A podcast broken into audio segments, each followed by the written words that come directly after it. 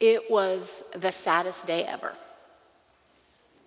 All of us, immediate, extended, twice and thrice removed family, we had packed out the First United Methodist Church of Hartsville, Tennessee, in addition to about half of Trousdale County. We were there to celebrate the life of my grandfather, Dr. Edgar Keene Bratton, who died in his 60s, my mom's father. After the service, all the family went back to the house on a hill.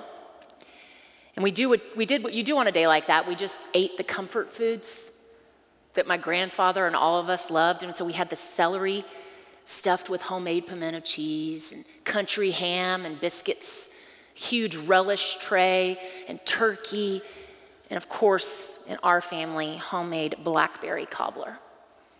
And we all just ate and ate our family favorites, just longing for reprieve from this heaviness of grief. He was too young. He had too much life left to live. He was still operating as a surgeon. We somehow thought that filling up our bellies would somehow like fill up that hole that we all felt before us. And there was this palpable gloom across the entire house. And my poor grandmother, she was so weary. Some of us come into Advent like that. How are we supposed to rejoice in the midst of the heaviness and grief? Longing for reprieve, we realized that last week when we filled up our bellies with really yummy Thanksgiving food, it didn't fill the hole in our hearts. We are weary. Our world is weary of fighting, of waiting, of conflict, of violence, of continual bad news. And then we walk into HEB and we hear, Have a holly jolly Christmas. Or maybe you came in today and, and you heard the choir, you heard the choir sing, The King of Kings is drawing near, the Savior of the world is here. What? How does a weary world rejoice? What does it look like for us as followers of Jesus to hold both the heaviness of our world, but also the joy and hope of Advent.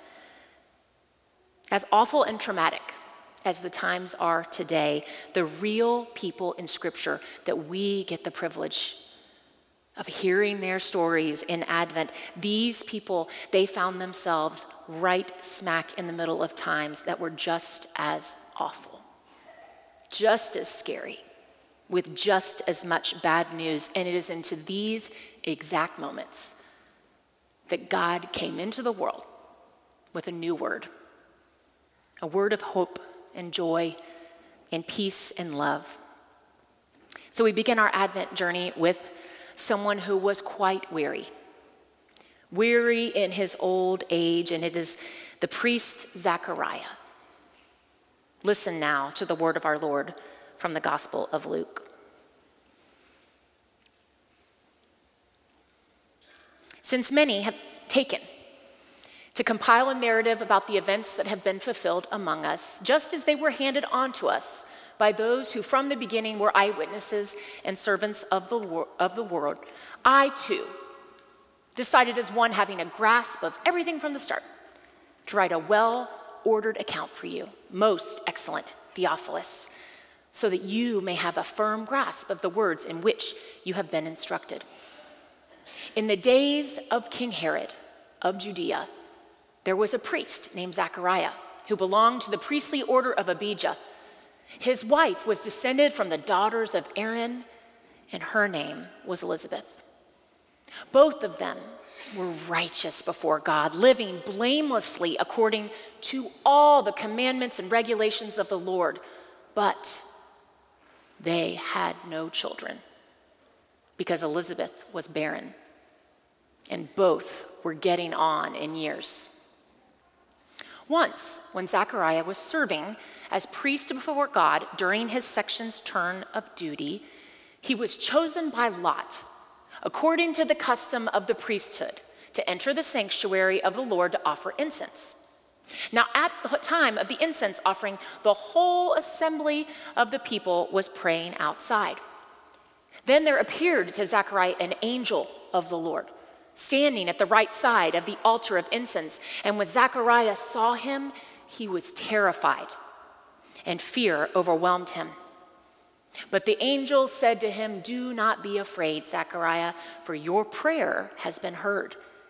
Your wife Elizabeth will bear you a son, and you will name him John. You will have joy and gladness, and many will rejoice at his birth, for he will be great in the sight of the Lord. He must never drink wine or strong drink. Even before his birth, he will be filled with the Holy Spirit. He will turn many of the people of Israel to the Lord their God with the spirit and power of Elijah, he will go before him to turn the hearts of parents to their children and the disobedient to the wisdom of the righteous, to make ready a people prepared for the Lord. Zechariah said to the angel, How can I know that this will happen? For I am an old man, and my wife is getting on in years. The angel replied, I am Gabriel. I stand in the presence of God, and I have been sent to speak to you and to bring you this good news. But now, because you did not believe my words, which will be fulfilled in their time, you will become mute, unable to speak until the day these things occur. Meanwhile, the people were waiting for Zechariah and wondering at his delay in the sanctuary. When he did come out, he was unable to speak to them, and they realized uh, that he must have seen a vision in the sanctuary, and he kept motioning to them and remained unable to speak. When his time of service was ended, he returned to his home. This is the word of our Lord. Thanks be to God. There are so many details that Dr. Luke does not want us to miss. Zechariah had a particular vocation. He was a priest, something you had to have been born into, a, sacred vocation, special. And then Elizabeth, she had status as well. We are told she came from the descendants of Aaron. Through Aaron, every priest throughout Israel came. She was special, set apart. And then he says they were righteous before God. They obeyed everything. They were rule followers. They did all the right things. They were that couple that everybody in the neighborhood would say, Oh, they're the salt of the earth. They're so kind and generous. We should have them over for Thanksgiving. And of course, the big but. In Greek, it is the word kai as holy and remarkable and built up and esteemed and set apart and sacred as Zachariah and Elizabeth, it was to them that we get the but they had no children. And they were getting on in years. Gosh, we need these details. Have we not found ourselves saying over and over, but they were the best parents. But he was such a good kid. Not that family. That family's already had too much to go through. Yes, we need these details.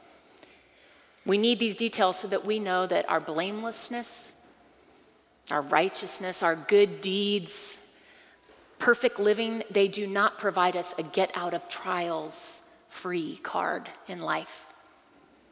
We need these details so that we know that God's concern and love for each of us it cannot be measured by how well life is going or not going. We need these details so that we can connect with every one of these Advent characters.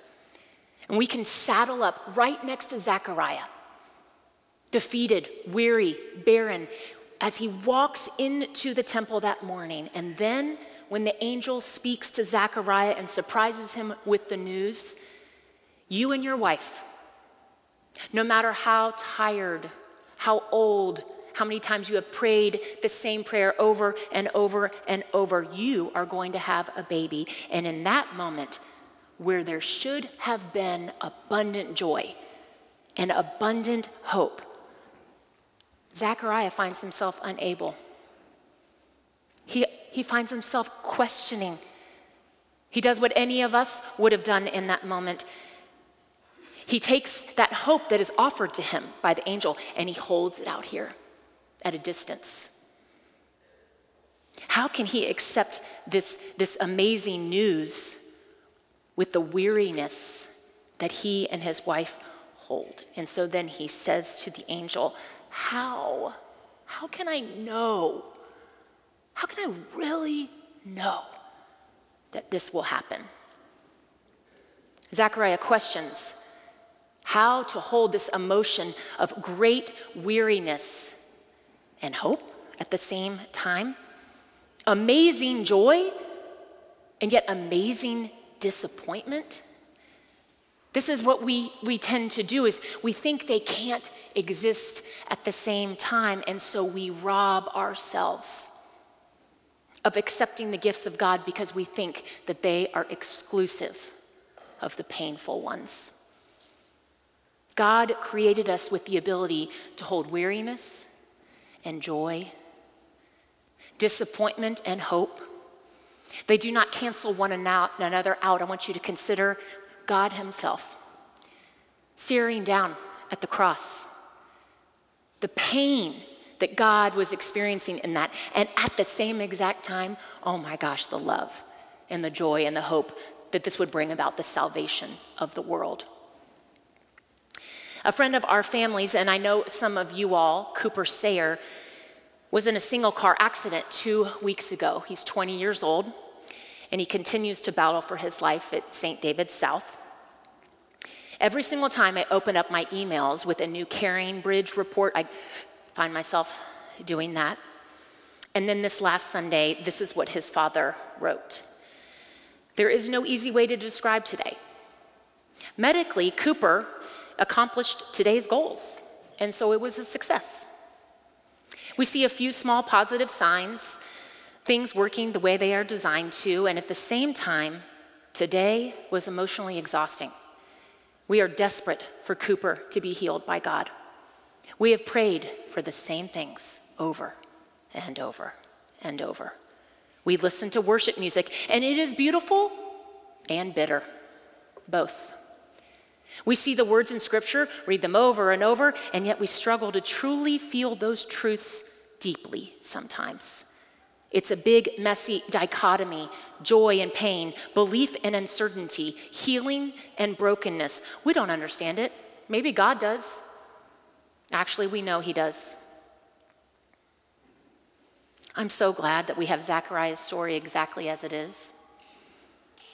It shows us how human it is to struggle, to hold hope in one hand, and in the other hand, hold such grief and weariness. On that sad day, 20 years ago, when we were all gathered in my grandparents' house up on the hill, trying to eat our way out of our grief, one of the grandchildren, probably my cousin Gus, said, Who's up for a game of canasta?